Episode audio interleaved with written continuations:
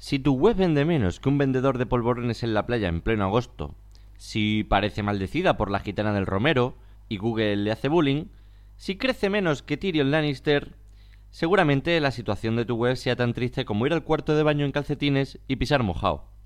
Pero tranquilidad, en este podcast vamos a ver los típicos errores que se cometen en todo e-commerce y bueno, tratar de solucionarlo. Si te parece buena idea, vamos a ello.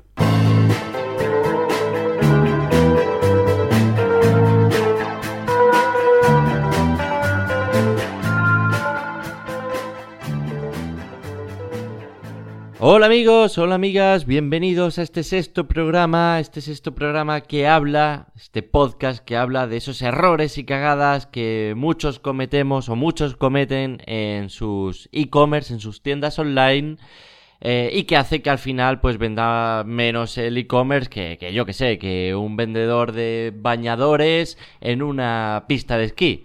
Al final, eh, todos estos errores tienen solución, pero para eso hay que repasarlos, hay que verlos y si no tenemos todavía un e-commerce montado, pues mejor informarse antes de montarlo. Así que si estás pensando hacer un e-commerce, atento, abre bien el oído, porque eh, aunque dicen que nadie escarmenta en cabeza ajena, cierto es que alguna vez ocurre, alguna vez escarmentamos en cabeza ajena y decimos, oye, mira, cuando yo lo monte, esto no se me va a pasar.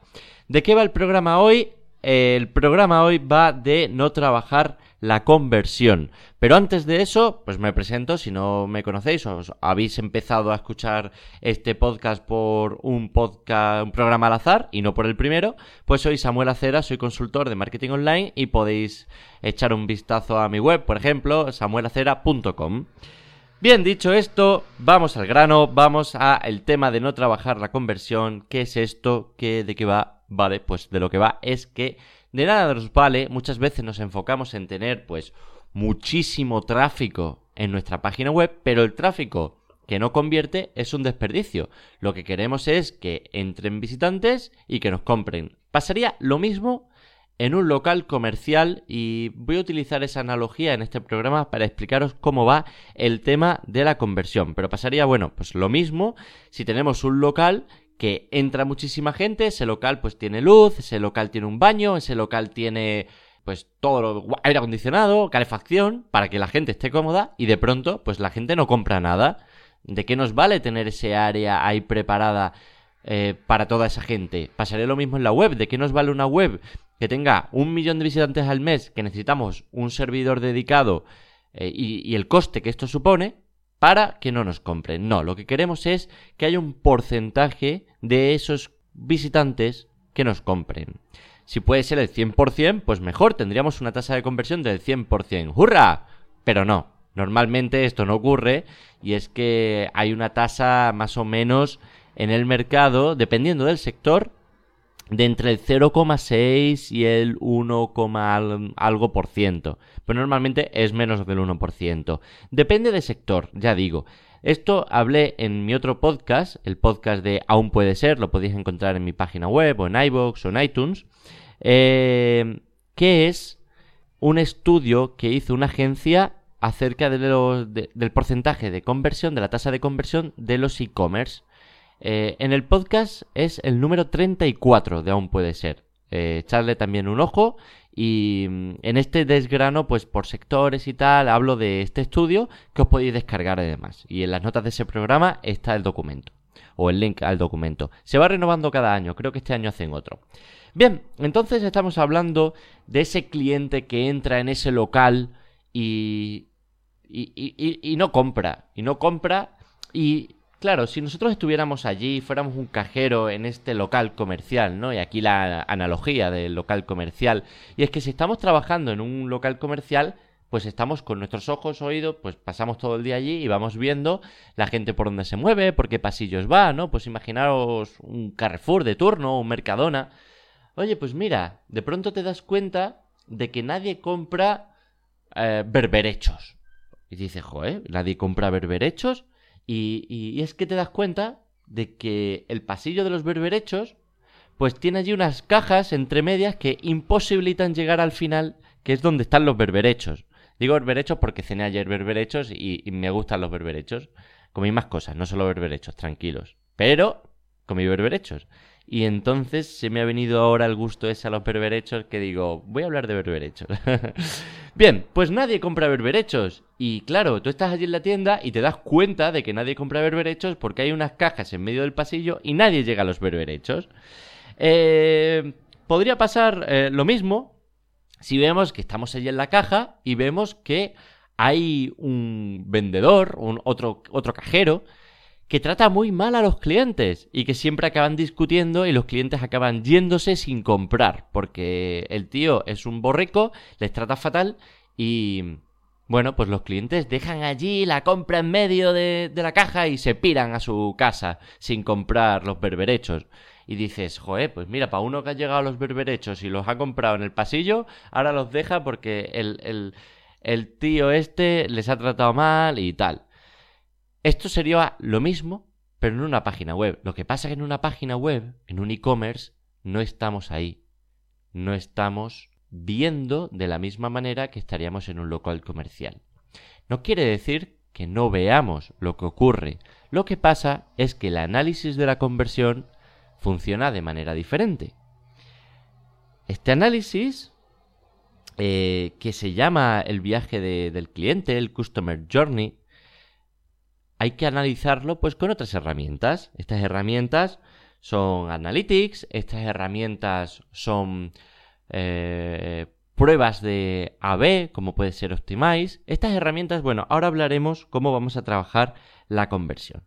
Pero bueno, lo importante es que tengamos en cuenta que podemos aumentarla y mejorar siempre y ir perfilando y afinando la conversión de nuestra página web. Nuestro e-commerce tiene que estar bien afilado para conseguir el mayor porcentaje de conversión para recuperar clientes, para los clientes que caen por primera vez, que nos compren esa vez primera vez que han caído y no tengan que irse al remarketing, pero que esté preparado también el remarketing para que esos clientes que no nos han comprado por primera vez, pero que se han informado en el blog, en el blog cuando están pasando por Facebook, dediquen otro ratito de atención. Para esos clientes que, por ejemplo, han dejado el checkout ahí sin completar y de pronto a las 6 horas les llega un email diciéndoles, oye, mira, esto ya hablaremos en otro programa del email marketing, que es el siguiente, de hecho.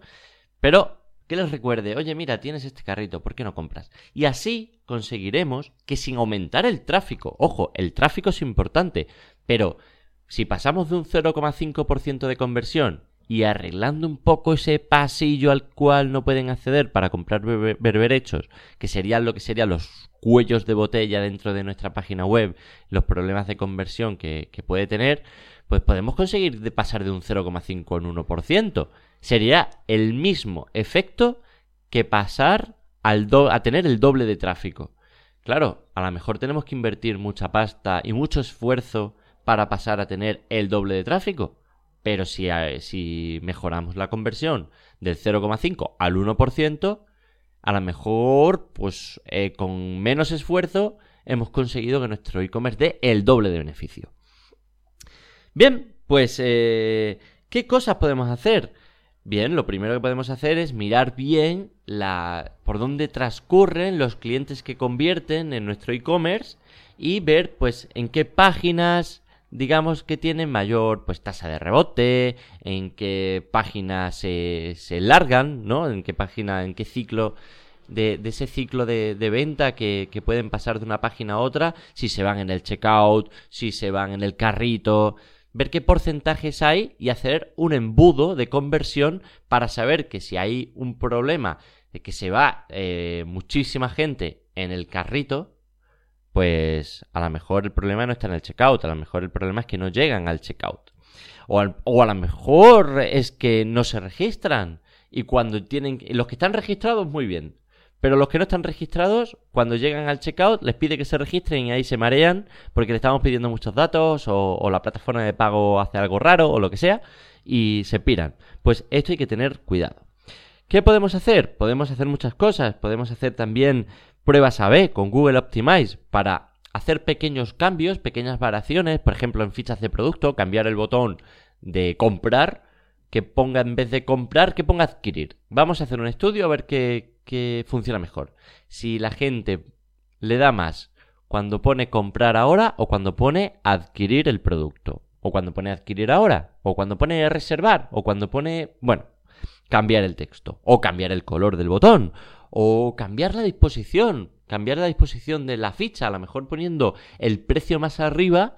La gente eh, en el móvil va deslizándose y lo primero que ve es título y precio del producto y imagen y dicen, venga, pues esto es lo que quiero. Y compran, que si a lo mejor el precio lo dejas mucho más abajo, pues a lo mejor eh, ocurre algo y, se, y se salen rebotados.